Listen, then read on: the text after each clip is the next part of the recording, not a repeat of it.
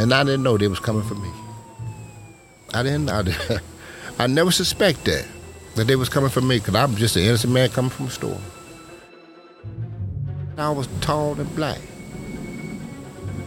That's the only description they had of me, tall and black.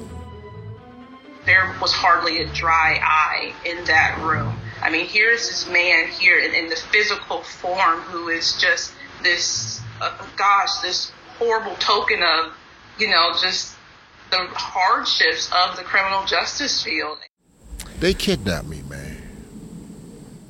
They ruined my family. They ruined me.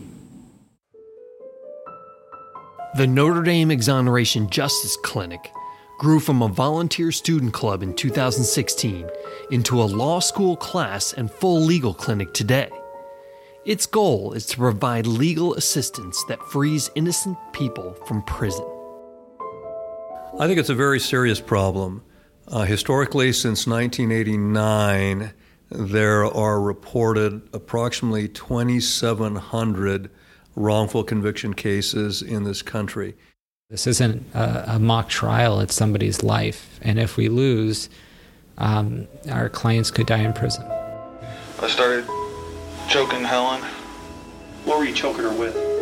My uh, hand, or a rope, I'm sorry.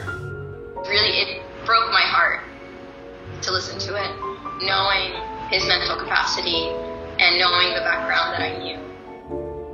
Did you choke her with a rope? And where, where'd you get this rope at? I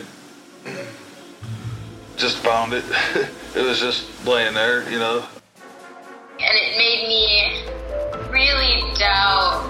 The career I was getting into. I kept saying to myself, what am I doing here? I don't know if this is what I want to do. The Exoneration Project gave me a lot of purpose. In Notre Dame Stories' six part series, Proving Innocence, we'll introduce you to a handful of people whose lives were torn apart by arrests, trials, and incarceration. Some of them have been freed, while others still languish in prison. Join us to hear their stories of tragedy, perseverance, and for some of those lucky enough to have top notch legal help, freedom. For Notre Dame to open up that the wrongful conviction clinic, justice is gonna be served throughout that state.